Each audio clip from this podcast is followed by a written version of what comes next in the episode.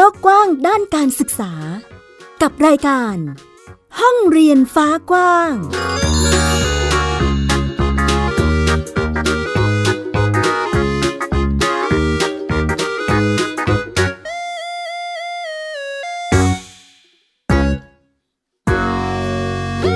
สวัสดีค่ะ คุณผู้ฟังต้อนรับคุณผู้ฟังทุกท่านเข้าสู่รายการห้องเรียนฟ้ากว้าง กลับมาพบกันเช่นเคยกับมิวอัยดาสนศรีนะคะ ที่นำเอาเรื่องราวข่าวสารด้านการศึกษามาเล่าและพูดคุยให้คุณผู้ฟังได้ติดตามรับฟังกัน ในสัปดาห์ที่ผ่านมาค่ะ ประเด็นหนึ่งที่ถูกจับตามองนะคะ นั่นก็คือเรื่องของการที่น้องๆนนักเรียน ใส่ชุดไพรเวทไปเรียนหนังสือกัน บรรยากาศการเปิดเทอมวันแรกเนี่ยก็เป็นไปอย่างแปลกตานะคะคุณผู้ฟัง เพราะว่าก็มีทั้งกลุ่มนักเรียนที่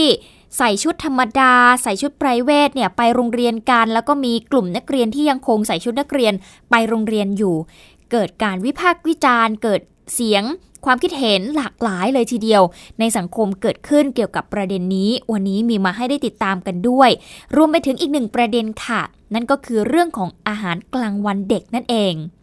เป็นอีกหนึ่งประเด็นที่เราก็ติดตามสถานการณ์นี้มาเรื่อยๆนะคะ ด้วยความหวังว่าเราอยากจะให้น้องๆนนักเรียนเนี่ยเขาได้รับโภชนาการทางอาหาร อย่างเต็มที่แล้วก็ได้รับคุณประโยชน์อย่างดีเลยนะคะ จากอาหารกลางวันของทางโรงเรียนนั่นเอง มีอีกหนึ่งโรงเรียนที่เราตามอยู่เรื่อยๆ นั่นเองนะคะ ที่พยายามที่จะทำให้คุณภาพของอาหารกลางวันนักเรียนเนี่ยเป็นอาหารแบบอินทรีย์ร้อยเปอร์เซ็นต์ แต่ว่ากระบวนการทำงานจะเป็นอย่างไรบ้าง มีความเชื่อมโยงอย่างไรไปติดตามกันค่ะ ไทย PBS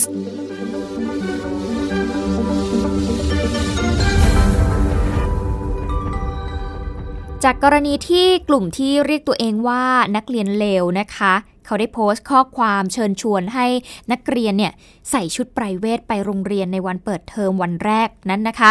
ก็พบว่ามีนักเรียนเนี่ยเขาใส่ชุดไพรเวทกันไปเยอะเลยทีเดียวนะ มีทั้งในกรุงเทพมหานครแล้วก็รวมไปถึงต่างจังหวัดด้วย ก็มีน้องๆที่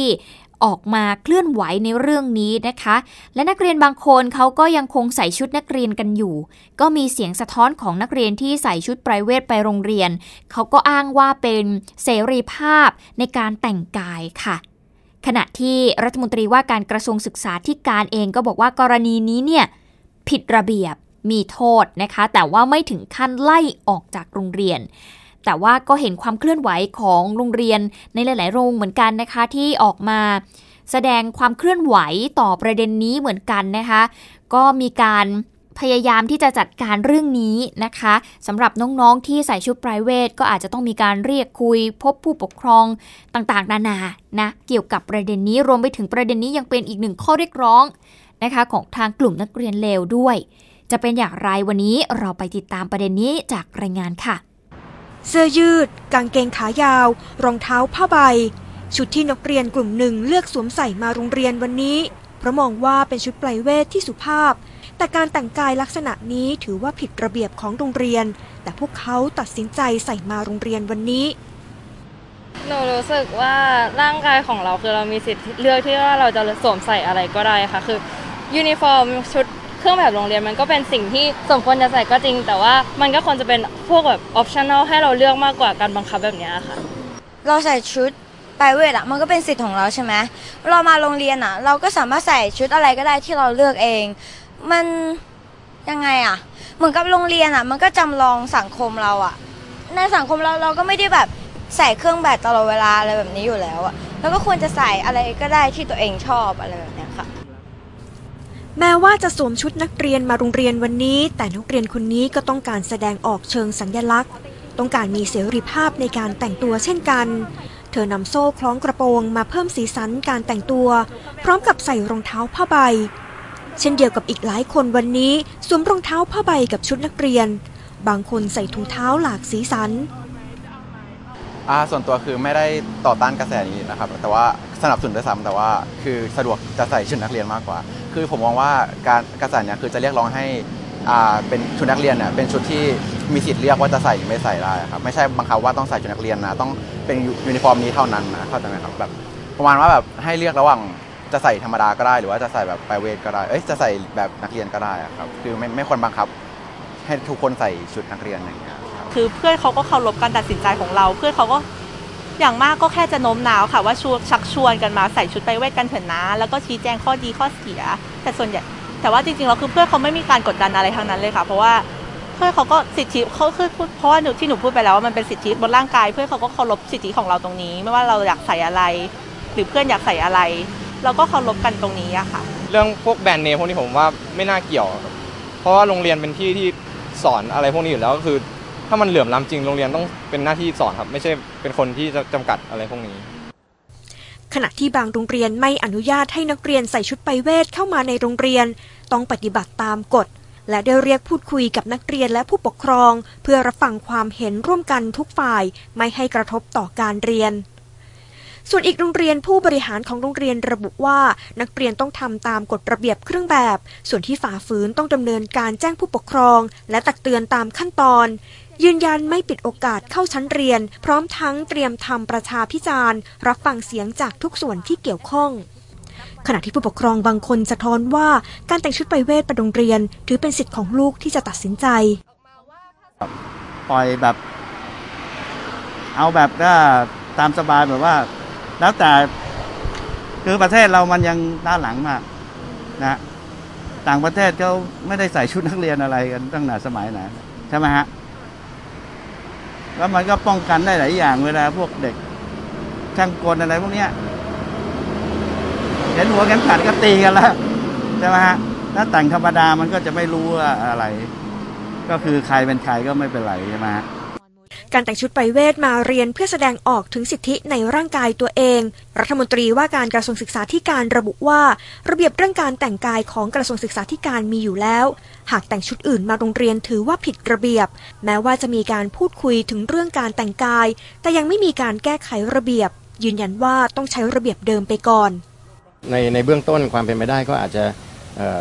หนึ่งครั้งต่อเทอมจะหนึ่งครั้งต่อเดือนหรือหนึ่งครั้งต่ออาทิตย์มันก็มีความเป็นไปได้ครับ เพียงแต่ว่า ไม่ใช่ว่าพอมาใส่ชุด p r i v a t แล้วเราต้องยอมทำตรงนี้มันคงไม่ใช่ เพราะต่อในในอนาคตเนี่ยงั้นเด็กๆออกมาบอกว่า งั้นขอไม่เล่นกีฬา เพราะในชีวิตจริงไม่ได้เล่นกีฬา เราก็ต้องทำตามเหรอครับมันมันไม่ใช่ครับ ผมว่ามันเป็นเรื่องที่เราต้องใช้ความระมัดระวังในการพูดคุยกัน ทุก ๆ ปัญหาผมผมรับฟังแล้วก็พยายามแก้ไขอยู่ครับแต่ว่าจะให้ทำทันทีถูกใจทุกคนผมมั่นใจว่ามีเด็กจำนวนหนึ่งที่ก็ยังมีความสบายใจในการ ใส่ชุดนักเรียน ผู้ปกครองจำนวนมากครับเกิน 50%แน่นอน ที่คิดว่าชุดนักเรียนเนี่ยยังมีความเหมาะสมอยู่สำหรับลูกๆของเขาช่วงเย็นที่ผ่านมามีการรวมตัวกันของกลุ่มที่เรียกตัวเองว่านักเรียนเลว บริเวณหน้ากระทรวงศึกษาธิการนำชุดนักเรียนมาแขวนที่ประตูทางเข้าออกของกระทรวงศึกษาธิการ เพื่อแสดงออกเชิงสัญลักษณ์ ถึงการไม่เห็นด้วยกับระเบียบการบังคับให้ใส่ชุดนักเรียนไปโรงเรียน พร้อมแขวนป้ายข้อความชุดนักเรียนไม่ปลอดภัย ที่ป้ายกระทรวงศึกษาธิการ การชุมนุมวันนี้พูดคุยถึงผลกระทบที่วันนี้มีบางโรงเรียนลงโทษนักเรียนที่ใส่ชุดไปเวท จึงเรียกร้องให้กระทรวงศึกษาธิการยกเลิกระเบียบการบังคับให้ใส่ชุดนักเรียนไปโรงเรียนข้อถกเถียงเรื่องการแต่งกายเครื่องแบบนักเรียนเนี่ยมีมาตลอดไม่ใช่แค่ เฉพาะที่ประเทศไทยเท่านั้นนะคะ เป้าหมายของการประท้วงเครื่องแบบนักเรียน หรือว่าข้อกำหนดการแต่งกายของนักเรียนเนี่ยก็แตกต่างกันออกไปค่ะ ทั่วโลกเนี่ยมีข้อกำหนดการแต่งกายของนักเรียนต่างกันออกไปนะคะ คุณผู้ฟังในต่างประเทศเราก็อาจจะเห็นภาพเนาะที่บางโรงเรียนเนี่ยเขาให้นักเรียนใส่ชุดปลายเวทไปเลย ไม่ได้มียูนิฟอร์มนั่นเองนะคะ แต่เรื่องนี้เนี่ยก็ เป็นข้อกำหนดระดับประเทศนะคะ คุณผู้ฟังไปจนถึงการให้ตัดสินใจโดยโรงเรียนเอง วันนี้ค่ะ คุณชลันทรโยธาสมุทรจะพาไปติดตามที่มา และก็การปรับเปลี่ยนเครื่องแบบนักเรียนในต่างประเทศว่าเป็นอย่างไร ไปติดตามกันค่ะ ตุลาคมที่ผ่านมาเด็กนักเรียนชายในเมืองมอนทรีออลแคนาดาร่วมใส่กระโปรงไปโรงเรียน เพื่อประท้วงมาตรการบังคับความยาวกระโปรงของนักเรียนหญิง ที่พวกเขามองว่ามาตรการเหล่านี้เป็นการกีดกันและแบ่งแยกทางเพศ แม้ยังไม่มีความคืบหน้า แต่หลายโรงเรียนนำไปสู่การถกเถียงประเด็นการกีดกันจากเพศสภาพ ในแคนาดามีเพียงรัฐควิเบกที่โรงเรียนประถมและมัธยมส่วนใหญ่ ยังคงให้มีการใส่เครื่องแบบนักเรียน ขณะที่รัฐอื่นไม่มีข้อกำหนดให้ใส่ชุดนักเรียน ขณะที่หลายโรงเรียนในต่างประเทศ เริ่มพิจารณาทางเลือกเครื่องแบบนักเรียนที่ไม่แบ่งแยกเพศสภาพ แต่การบังคับให้นักเรียนทุกคนใส่กางเกง ของโรงเรียนในซัสเซ็กประเทศอังกฤษนำไปสู่การประท้วงของนักเรียนและผู้ปกครอง ว่าเป็นนโยบายที่กีดกันทางเลือกและกระทบต่อสิ่งแวดล้อม ข้อถกเถียง การประท้วงต่อการสวมใส่เครื่องแบบนักเรียนมีมาโดยตลอด แต่ละประเทศมีนโยบายเครื่องแบบนักเรียนที่แตกต่างกัน บางประเทศเป็นข้อบังคับ บางประเทศเป็นข้อกำหนดในระดับเมือง หรือเป็นกฎของโรงเรียน ขณะที่บางประเทศไม่มีข้อกำหนดดังกล่าว ประวัติศาสตร์การแต่งกายชุดนักเรียนอาจย้อนไปถึงศตวรรษที่ 16 ในอังกฤษ มีการบันทึกเครื่องแต่งกายของโรงเรียนคริสฮอสพิทอลเครื่องแบบโค้ทยาวสีน้ำเงินและถุงเท้ายาวสีเหลือง ยังคงเป็นเครื่องแบบที่ใช้อยู่ในปัจจุบัน และเป็นเครื่องแบบโรงเรียนที่มีประวัติยาวนานที่สุด โรงเรียนกว่า 90%ในอังกฤษ มีเครื่องแบบนักเรียน แม้ไม่มีข้อบังคับทางกฎหมาย แต่มีข้อกำหนดว่าแต่ละโรงเรียนตัดสินใจเรื่องเครื่องแบบเอง ทั้งนี้ข้อกำหนดดังกล่าวต้องไม่เลือกปฏิบัติ ไม่ว่าจะเป็นเพศ เชื้อชาติ ศาสนา ความเชื่อ หรือลักษณะทางกายภาพ ชุดนักเรียนญี่ปุ่น เริ่มใช้ตั้งแต่ปลายศตวรรษที่ 19 ปรับรูปแบบมาจากเครื่องแบบทหารเรือ การแต่งเครื่องแบบนักเรียนของญี่ปุ่น จำกัดเฉพาะนักเรียนชั้นมัธยมศึกษา แต่นักเรียนชั้นประถมศึกษาไม่จำเป็นต้องใส่เครื่องแบบ แต่เด็กประถมเนี่ยเด็กเขาจะใส่ชุดธรรมดาแต่งตัวปกติ เพื่อต้องการส่งเสริมให้เด็กรู้สึกว่าไปโรงเรียนก็เหมือนออกจากบ้านแล้วก็ไปโรงเรียนไม่ได้เป็นเรื่องแปลกอะไร แล้วก็การใส่เสื้อผ้าตามที่ตัวเองเลือกเนี่ยเป็นการฝึกให้เขามีการรับรู้ในเรื่องของตัวเองเนาะฝึกเรื่องความคิดสร้างสรรค์ให้เขาสามารถภาคภูมิใจในเนื้อตัวร่างกายตัวเองได้ มีอิสระมีความคิดสร้างสรรค์ จะค่อยๆเริ่ม conform ตอนมัธยมนะครับ ซึ่งก็จะมีเป็นยูนิฟอร์มแล้วดูร้อนแล้วดูหนาวอะไรเขาจะมีเสื้อผ้าเขาอยู่นะครับ ซึ่งแต่ละโรงเรียนเนี่ยก็ไม่เหมือนกัน คือโรงเรียนแต่ละโรงเนี่ยออกแบบยูนิฟอร์มกันเองใช่ไหมครับที่มีคุณครูมีการรับฟังผู้ปกครองแล้วก็มีเด็ก ขณะที่ปัญหาการคุกคามทางเพศ ค่าใช้จ่ายเครื่องแบบนักเรียน ยังคงเป็นประเด็นถกเถียงในญี่ปุ่นอีกด้านหลายประเทศ เช่นสหรัฐ ประเทศในยุโรป ไม่มีข้อกำหนดการใส่ชุดนักเรียน ตุรกียกเลิกข้อบังคับการแต่งกายชุดนักเรียนเมื่อ 8 ปีที่แล้ว แต่ยังมีข้อกำหนดมาตรฐานการแต่งกาย หรือ dress code ที่เหมาะสม ผู้เชี่ยวชาญด้านการศึกษามองประเด็นถกเถียงเรื่องเครื่องแบบนักเรียน ซึ่งในที่ประชุมของคณะทำงานในการทบทวนระเบียบทั้งทรงผมเครื่องแบบเราก็พูดเรื่องเดียวกัน ว่าควรจะยืนอยู่บนหลักการเดียวกันอะสิทธิในเนื้อตัวร่างกายมันคือเรื่องของบุคคล แล้วก็เคารพในความหลากหลาย ระหว่างเจนเดอร์ระหว่างเพศด้วย แล้วก็เคารพในเรื่องสกูโตนมีฮะอิสระเรื่องนี้ต้องอยู่ที่โรงเรียน เป็นเรื่องจุกจิกเกินกว่ากระทรวงจะไปควบคุม ควรจะเป็นเรื่องที่ให้อำนาจเนี่ยไปอยู่ที่โรงเรียนในการตัดสินใจแต่ ไม่ใช่อยู่ในมือผู้อำนวยการหรือเฉพาะกรรมการสถานศึกษา เราย้ำลงไปว่าขอให้มีการตัดสินใจบนหลักการมีส่วนร่วมที่มีเด็ก มีครูผู้ปกครองหารือร่วมกัน โดยที่ผู้อำนวยการต้องฟาซิลิเตกระบวนการนี้ให้มันเกิดขึ้น ไม่ใช่ใช้อำนาจไปบังคับ ผู้เชี่ยวชาญมองว่าท้ายที่สุด ข้อสรุปสำคัญอาจจะไม่ใช่เรื่องการใส่หรือไม่ใส่ชุดนักเรียน แต่มองว่าเรื่องเหล่านี้ไม่ควรเป็นข้อกำหนดระดับประเทศ แต่ควรเป็นการจัดการในระดับโรงเรียน ด้วยวิธีการมีส่วนร่วม เพราะแต่ละโรงเรียนแต่ละพื้นที่ต่างมีข้อจำกัดที่แตกต่างกัน ชลันทรโยธาสมุทรไทย PBS รายงาน ก็ถือว่าเป็นบรรยากาศเมื่อสัปดาห์ที่ผ่านมาที่ เราแปลกตากันไปนะคะ ก็มีกลุ่มนักเรียนที่แต่งตัวในชุดนักเรียนนะคะแล้วก็มีนักเรียนที่แต่งชุดไพรเวทไปโรงเรียน ตามการเชิญชวนของกลุ่มนักเรียนเลวนั่นเองนะคะ นอกเหนือจากนี้ค่ะ คุณผู้ฟังนอกเหนือจากเรื่องของการแต่งกายแล้วเนี่ยอีกหนึ่งประเด็นนะคะ ที่เราจะต้องดูแลตัวเอง เพราะว่าตอนนี้เนี่ย เรียกว่าการชุมนุมเนี่ยมีเป็นระยะระยะเนาะแล้วก็กลุ่มผู้ชุมนุมเนี่ยส่วนใหญ่ก็จะเป็นน้องๆนนักเรียนนักศึกษา แล้วก็เป็นวัยเยาว์อยู่นะคะ ไปร่วมการชุมนุมอยู่จำนวนมากเลยทีเดียว สิ่งที่พบที่เป็นปัญหาสำหรับเด็กๆ และก็เยาวชนนั่นก็คือการถูกล่วงละเมิดทางเพศ การถูกคุกคามทางเพศ รวมไปถึงความรุนแรงจากการสลายการชุมนุมด้วย ทำให้กลุ่ม Shields in Mob นะคะก็เข้าไปช่วยเหลือเด็ก แล้วก็เยาวชนในพื้นที่ชุมนุม ให้เป็นพื้นที่ปลอดภัยสำหรับเด็กๆค่ะ จึงมีแนวคิดติดแท็กสี เพื่อที่จะบอกอายุหากเกิดการสลายการชุมนุม หรือเกิดเหตุความรุนแรงขึ้น ไปติดตามจากรายงานของคุณวิภาปิ่นแก้วค่ะ อาสาสมัครกลุ่มชายอินม็อบ สัญลักษณ์เสื้อกั๊กสีชมพู ติดแท็กสีส้มรัดข้อมือให้กับเด็กที่เข้าร่วมชุมนุม บ่งบอกว่าเด็กคนนี้อายุไม่ถึง 15 ปี พร้อมกับให้ข้อมูลระหว่างติดแท็กสีสามารถชูสัญลักษณ์นี้ได้เลยนะครับสัญลักษณ์นี้ช่วยเพื่อเฝ้าระวังและปกป้องเด็กในพื้นที่ชุมนุม มันแสดงให้เห็นว่าเราเป็นเด็กเป็นเยาวชนอายุต่ำกว่า 18 ปีครับ ที่เขาบอกว่าเราสามารถโชว์ได้เมื่อเกิดการสลายการชุมนุม กาดจะช่วยเราออกคนแรก ๆเลยครับ แล้วก็ถ้าสมมุติว่ามีคนมาขอมาถ่ายรูปเราเราสามารถอ้างสิทธิของเด็กได้ว่าเราจะไม่ให้สัมภาษณ์หรือไม่ให้ถ่ายได้แล้วคนที่เอ่อติดริบบิ้นสีนะครับผมจะเป็นคนที่เอ่อถูกให้รับการช่วยเหลือเร็วที่สุดเพราะเวลาเกิดเหตุด่วนเหตุร้ายครับ ควรระวังตัวเองด้วยแล้วก็ควรสอดส่องดูแลช่วยกันช่วยกันในชุมนุมเนี้ยค่ะ ว่าแบบว่า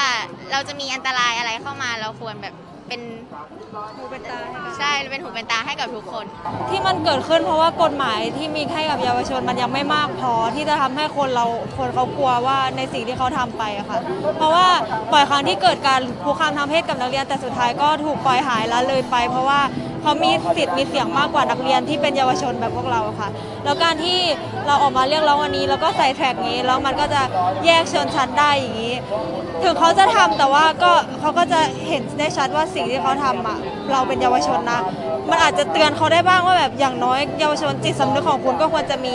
กฎหมายไม่ได้ศักดิ์สิทธิ์มากพอแต่จิตสำนึกคุณก็ควรจะมีว่าเราก็เป็นเยาวชนนะคุณไม่ควรทำกับเรา ถึงแม้คนที่ไม่ใช่เยาวชนก็ไม่ควรต้องโดนอะไรแบบนี้ค่ะ สำหรับผู้ปกครองของเด็กที่เข้าร่วมชุมนุมมองว่า การติดแท็กสีอาจจะช่วยให้เด็กรู้สึกปลอดภัย และผู้ปกครองคลายความกังวล อุ่นใจนะครับก็คืออย่างน้อยก็คือได้เห็นแถบสีชัดเจน เพราะว่าริบบิ้นเนี่ยน่าจะเป็นในส่วนของสีสะท้อนแสงนะครับ แต่จริงๆแล้วเราไม่ได้พาลูกหรือว่าบุตรหลานเนี่ยมาร่วมกิจกรรม เพราะว่าเป็นทางสัญจรผ่าน เพราะว่าน้องเนี่ยเลิกเรียนมาจะาโดยสาร MRT ขึ้นสถานีพหลโยธินอยู่แล้ว แล้วก็จะกลับบ้านไปที่รัชโยธิน แถวแถวรัชโยธินก็เลยผ่าน แท็กสีแบ่งเป็นสองสีให้เห็นชัดเจน คือสีส้มสำหรับเด็กอายุไม่ถึง 15 ปี และสีชมพูสำหรับเยาวชนอายุ 15-18 ปี หากเกิดการสลายการชุมนุม หรือการถูกคุกคามในม็อบ รวมไปถึงการถ่ายภาพของสื่อมวลชนที่ละเมิดเด็กและเยาวชน หากแสดงสัญญลักษณ์ชัดเจน จะทำให้สื่อมวลชนหลีกเลี่ยงการถ่ายภาพ รวมทั้งยังพบปัญหาการคุกคามทางเพศ การถูกแอบถ่าย ปัญหาการใช้ความรุนแรงจากการสลายการชุมนุม กลุ่มของอาสาเราอะค่ะ ก็คือจะมีการเตรียมความพร้อมโดยที่ว่า จะหาจุดที่เป็นจุดที่เป็นเซฟโซนนะคะ ถ้าเกิดว่าเกิดการสลายการชุมนุมอะไรอย่างเงี้ย ก็คือจะแจ้งผู้ปกครองของเด็กหรือว่าแจ้งการ์ดของหน่วยต่างๆ ให้กระจายข่าวว่า ถ้าเกิดการสลายการชุมนุมหรือว่าเกิดอันตรายต่อเด็กเนี่ยให้มาที่ safe zone ตรงนี้นะอะไรเงี้ย ก็ขึ้นอยู่กับว่าสถานที่นั้นว่าที่นั้นเป็นที่ไหนอย่างเช่นสมมติว่าวันนี้เรามาห้าแยกลาดพร้าวถ้าเกิดว่ามีการสลายการชุมนุมเราก็จะบอกว่าจุด safe zone ก็คือตรงนี้นะแล้วก็คือ ให้ผู้ปกครองหรือว่าเอ่อคนที่ดูแลเด็กค่ะ ก็คือพาไปที่จุด safe zone ตรงนั้นได้เลย กลุ่มชายอินม็อบยังสะท้อนปัญหา หลายครั้งที่ผ่านมามักพบเหตุการณ์ความรุนแรง การคุกคามทางเพศ และยังไม่มีความชัดเจนในข้อกฎหมายคุ้มครองเด็กและเยาวชน ในภาวะทางการเมืองที่เกิดขึ้น ก็คือหลังๆเลยก็คือ เผื่อว่าในการชุมนุมอะค่ะเกิดเหตุอันตรายหรือว่ามีการสลายการชุมนุม เราก็จะได้ช่วยเด็กและเยาวชนออกมาก่อนนะคะใช่ก็คืออสาเหตุหลักก็คือช่วยปกป้องเด็กและเยาวชนนะคะ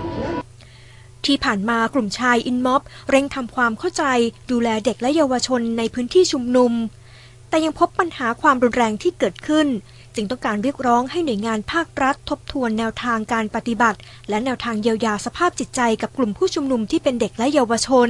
ควรได้รับการคุ้มครองสิทธิตามพระราชบัญญัติคุ้มครองเด็กรวมทั้งสนธิสัญญาว่าด้วยสิทธิเด็กและเยาวชน ที่ไทยได้ลงนามร่วมกับองค์การสหประชาชาติหรือ UN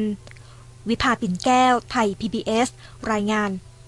ก็เป็นอีกหนึ่งการทำงานของคนที่มีความหวังดีนะคะ คุณผู้ฟังในการที่จะพยายามช่วยเหลือในประเด็นนี้ซึ่งเกิดขึ้นในการชุมนุมในครั้งนี้นั่นเองค่ะ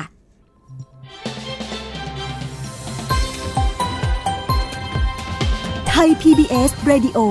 วิทยุข่าวสารสาระ เพื่อสาธารณะและสังคม อีกหนึ่งประเด็นค่ะ คุณผู้ฟังนั่นก็คือเรื่องของอาหารกลางวันเด็กนั่นเอง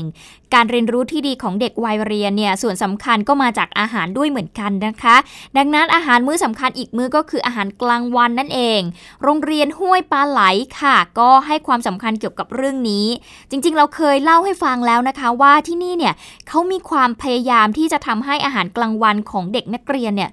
เป็นอาหารแบบอินทรีย์ร้อยเปอร์เซน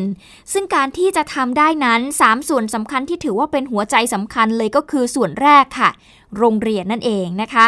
ผู้ที่ทำหน้าที่ในการผลิตอาหารให้กับน้องๆนนักเรียน แล้วก็อยู่ในฐานะของการเป็นตลาดรับซื้อวัตถุดิบที่เป็นเกษตรอินทรีย์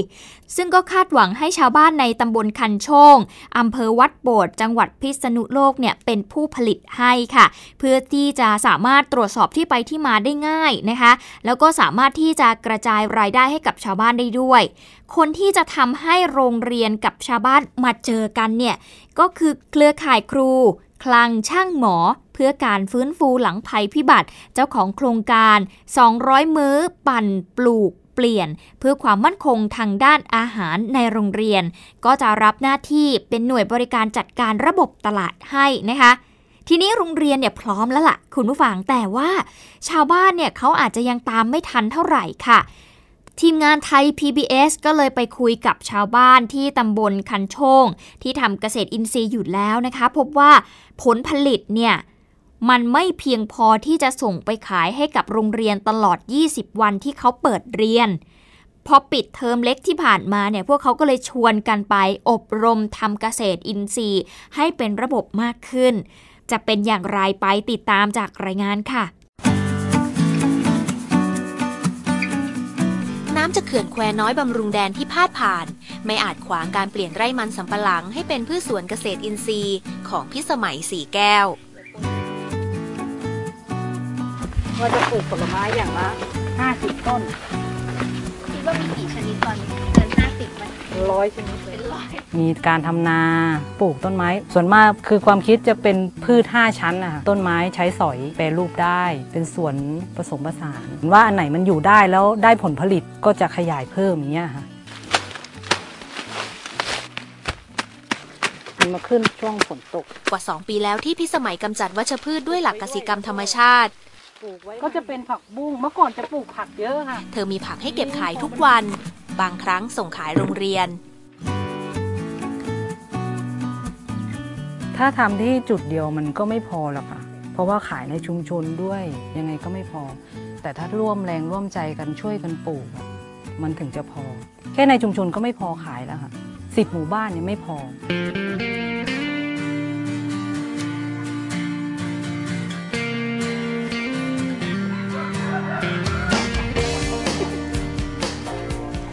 จากหมู่บ้านประมาณ 40 กิโลเมตร คือที่ตั้งฟาร์มธรรมชาติพันธุ์พิสมัยมาที่นี่เพื่อเข้าอบรมการทำเกษตรอินทรีย์อย่างเป็นระบบ ตามคำชวนของเครือข่ายครูคลังช่างหมอเพื่อการฟื้นฟูหลังภัยพิบัติ ที่หวังให้ชาวบ้านเป็นผู้ผลิตวัตถุดิบเกษตรอินทรีย์ส่งขายโรงเรียน ครูและนักเรียนบางส่วนจากโรงเรียนห้วยปลาไหล เข้าร่วมเป็นผู้ผลิตด้วย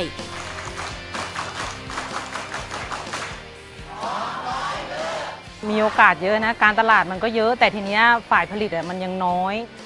ตู่ก็เลยชวนชาวบ้านน่าจะลองทำกันอยู่ดู ไม่ใช่ว่าจะปลูกมันสับปะหลังอย่างเดียว อยากให้ลองปรับเปลี่ยนดู ที่เราทำอยู่มันไม่ได้เป็นระบบเนาะทำแค่รู้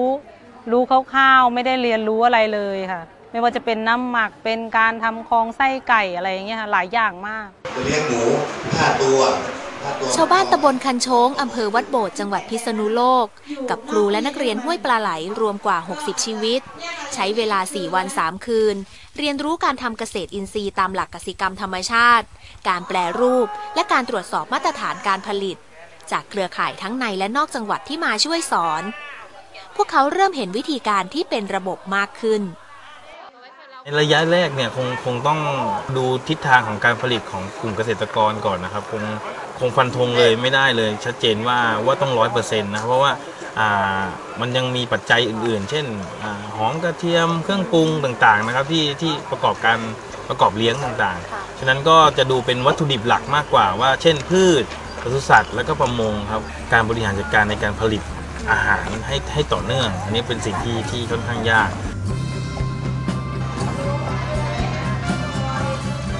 ภาพฝันการเปลี่ยนอาหารโรงเรียนให้เป็นอาหารอินทรีย์ ชัดขึ้นในความเป็นจริง เมื่อเพื่อนรวมอุดมการเขียนแผนการผลิตเสนอเครือข่ายครูคลังช่างหมอ เพื่อการฟื้นฟูหลังภัยพิบัติผู้เป็นพี่เลี้ยง พืชผักสวนครัวที่พิสมัยสีแก้วทำอยู่แล้ว จะได้รับการสนับสนุนระบบน้ำตามข้อเสนอของเธอ ส่วนเพื่อนคนอื่นๆ จะผลิตวัตถุดิบแตกต่างกันไป ภายใต้เป้าหมายเดียวกัน คือทำให้โรงเรียนห้วยปลาไหล ได้ทำอาหารปลอดภัยที่เปี่ยมคุณภาพให้กับนักเรียน